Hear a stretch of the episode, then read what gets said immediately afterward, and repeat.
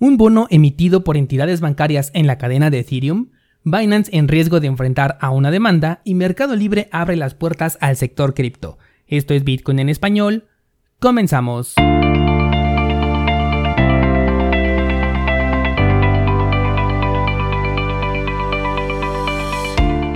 Hola, soy Daniel Vargas y esto es Bitcoin en español, un lugar donde hablamos de la tecnología más revolucionaria desde la invención del Internet. ¿Crees que estoy exagerando? Ponte cómodo y déjame ser tu guía en un camino sin retorno, el camino a la descentralización.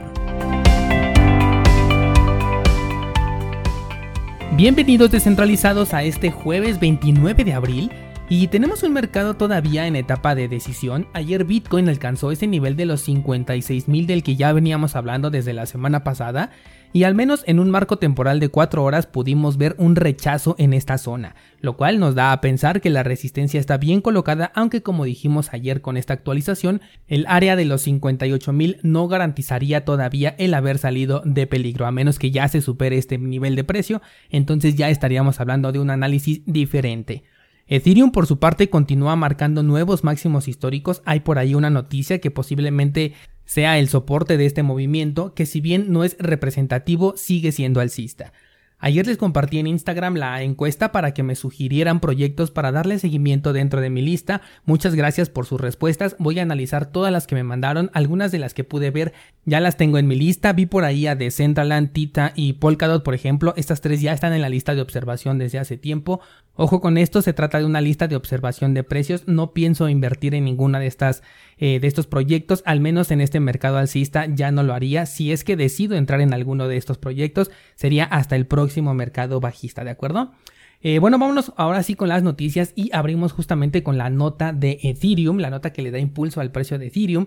Y es que se va a hacer una emisión de un bono digital a dos años, pero va a estar tokenizado en la red de Ethereum. Este bono corresponde a 100 millones de euros y la venta de estos tokens está dirigida por tres entidades que son completamente centralizadas. Eso es lo interesante de esta nota. Además son entidades bancarias, como por ejemplo Goldman Sachs, Santander y Societe General, que no sé si se pronuncia de esta manera, pero bueno, esta es la tercera eh, empresa involucrada. Y con esto podemos ver además el primer caso de uso institucional de la red de Ethereum. Esto me parece súper interesante porque es la primera vez que las entidades centralizadas van a depositar su confianza, ellos sí van a depositar la confianza en un proyecto cripto. Como siempre la nota por parte de los medios tradicionales alaba a lo que es la blockchain, pero en realidad se está apostando por Ethereum. Y va a ser muy interesante seguir este caso de cerca porque de su éxito o su fracaso dependerán muchos cambios en el futuro. Hay bastantes escenarios que se me vienen a la cabeza con esta emisión de bonos tokenizados, pero no quiero hacer ninguna clase de prejuicio, por lo que mejor vamos a ver cómo se desarrolla. Al que parece que no le va a ir muy bien con sus tokens es a Binance. ¿Quién lo hubiera dicho en el episodio del lunes pasado, verdad? Y es que, según un organismo regulador, Binance podría estar violando ciertas leyes de valores al emitir tokens que están ligados a las acciones de ciertas empresas. Recordarás que hace poco sacaron las acciones de Tesla, también las acciones de Coinbase, que por cierto a Coinbase no le está yendo muy bien con sus acciones hasta este momento y creo que tiene que ver con la emisión preferencial que se llevaron los empleados de Coinbase, pero bueno, eso sería para otro tema. Además de estas acciones, Binance ya anunció recientemente que buscaba ofrecer también las acciones de Apple, Microsoft y MicroStrategy, que por cierto esta empresa ya no me tiene muy contento lo que es MicroStrategy, pero también lo vamos a dejar para otro episodio.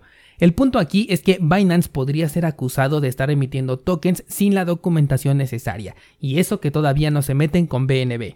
Como te dije en el episodio del lunes, los exchanges no son autodependientes. Si un regulador dice salta, los exchanges dicen qué tan alto, y eso lo tienes que tener en mente al dejar ahí tus criptomonedas. Pasemos ahora a temas de hackeos y es que Uranium Finance, una bifurcación de SushiSwap, fue hackeada por segunda ocasión dentro del mismo mes, solo que la primera vez se robaron 1.3 millones de dólares a principios del mes de abril y en esta ocasión fueron 50 millones de dólares. De hecho ya se está hablando de una estafa y eso no suena para nada bien. Y es que después del primer hackeo la plataforma se actualizó y 11 días después se aprovecharon de un fallo en el evento de migración justamente que provocó que ahora se esté buscando de nuevo actualizar el protocolo a una tercera versión. Y de ahí nace este rumor de que probablemente se trata de un auto hackeo. Algo que ya hemos visto en el pasado en otras empresas como por ejemplo Binance. La empresa está en comunicación con los afectados vía Telegram para ver cómo es que les van a regresar su dinero si es que lo hacen, mientras que Binance no dio respuesta alguna sobre por qué no intervino para que el hacker no pudiera eh, generar estas transacciones, ya que como bien sabes, la red de Binance, la Binance Smart Chain, es 100% centralizada y ellos pudieron haber controlado este ataque. Yo supongo que prefirieron dejar pasar este robo que afectara a su propia reputación, demostrando lo que todos ya sabemos de que su red blockchain no es otra cosa más que un banco. Y debo decir que es una decisión inteligente, pues Binance no debería de intervenir en los errores provocados por los proyectos que se desarrollan dentro de su red, aunque curiosamente sí ha intervenido en otro tipo de hackeos que no necesariamente se generan dentro de su red. Algo muy curioso, ¿no crees? Algo que no termino de entender con esto descentralizado es cómo es posible que una empresa puede ser hackeada dos veces seguidas y aún así la gente vuelve a meter ahí su dinero. De verdad que no tengo una respuesta que me convenza para esto más allá de pensar que este mercado está repleto de especuladores y de novatos. Hasta ahora el problema sigue sin ser resuelto por lo que los mismos dueños de la plataforma Uranium Finance dicen que no le metas liquidez a su propio proyecto. Descentralizado, estos proyectos son fracasos totales. Estoy viendo un panorama que, no me gusta para nada, la verdad. Estoy seguro que va a tener muchas repercusiones en el futuro y, y sobre todo me refiero a repercusiones psicológicas en las personas que están invirtiendo. Y es que la gente está haciendo mucho dinero con estafas y no me refiero a los estafadores, sino a los inversionistas, a los que están metiendo dinero aquí a estos proyectos y están ganando mucho dinero todos los días, pero en verdad mucho dinero con proyectos que son basura. Yo me estoy preguntando qué tipo de repercusiones negativas podría generar eso en estas personas que están ganando dinero. ¿Va a afectar por supuesto a su preferencia temporal? Me pregunto si se autoconsiderarán buenos inversionistas, si van a depreciar toda inversión fuera de este sector porque ahora las verán muy lentas, si seguirán valorando la salida de proyectos fugaces que un día salen y al otro son hackeados y demuestran su ineficiencia pero que dan mucho dinero y si esto a su vez va a generar que continúen criticando proyectos de avance lento pero que no fallan, como por ejemplo Bitcoin. Y fuera de esto, los reguladores seguro que están viendo esto con lupa y tarde o temprano algo van a hacer al respecto porque se está creando dinero de la nada al por mayor y si los reguladores dejan que esto continúe de esta manera, ya no se va a necesitar el dinero fiat en algún punto y no creo que permitan que esto suceda. Pasemos a otro tema y te cuento que Bit2Me, que es un exchange canal de entrada, agregó 8 criptomonedas más a sus filas, aparte de las 20 que agregó apenas la semana pasada. Con lo cual ya tienes un gran abanico de proyectos cripto que puedes adquirir comprando directamente con fiat. Esta plataforma nunca la he utilizado, pero sí he visto bastantes eh, buenas recomendaciones al respecto, así que si está disponible en tu país podría ser interesante que le dieras una revisada. Otro canal de entrada que hace lo propio es Simplex, el cual ya permite comprar Cardano desde su plataforma y esto directamente con dinero fiat.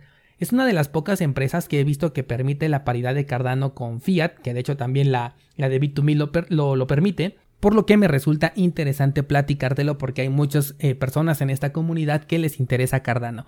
Evidentemente se trata de empresas centralizadas pero que pueden tener mucha utilidad sobre todo si deseas entrar de manera directa a este proyecto de Cardano sin hacer triangulaciones.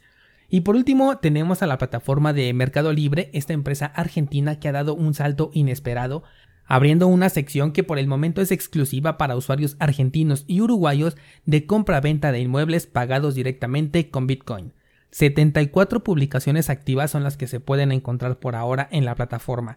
Los precios van a ser publicados en dólares para evitar la volatilidad, pero al momento de concretar la transacción ya con la inmobiliaria se le avisará que el pago será en criptomonedas, específicamente con Bitcoin, y de esta manera se liquidará la compra-venta. Además, es el primer paso para Mercado Libre porque ya está ofreciendo un curso para inmobiliarias disponible para 300 personas completamente gratis con la finalidad de que más empresas se sumen a esta iniciativa en la empresa de comercio electrónico latinoamericana más grande. Me pregunto si esto se implementará posteriormente en México y si se puede extender a otros artículos. Sin duda será algo muy interesante de ver, sobre todo porque ya ves que le están metiendo muchas regulaciones a Mercado Libre y ahora ya los artículos nuevos ya también generan un cobro adicional. Descentralizado, hoy subo nueva clase, estamos con el curso de Ledger Nano S en sus primeras configuraciones y también te aviso que voy a revisar los proyectos que me sugirieron a través de Instagram, ya les estaré avisando cuáles son los que voy a agregar a mi lista de observación y mañana seguimos platicando.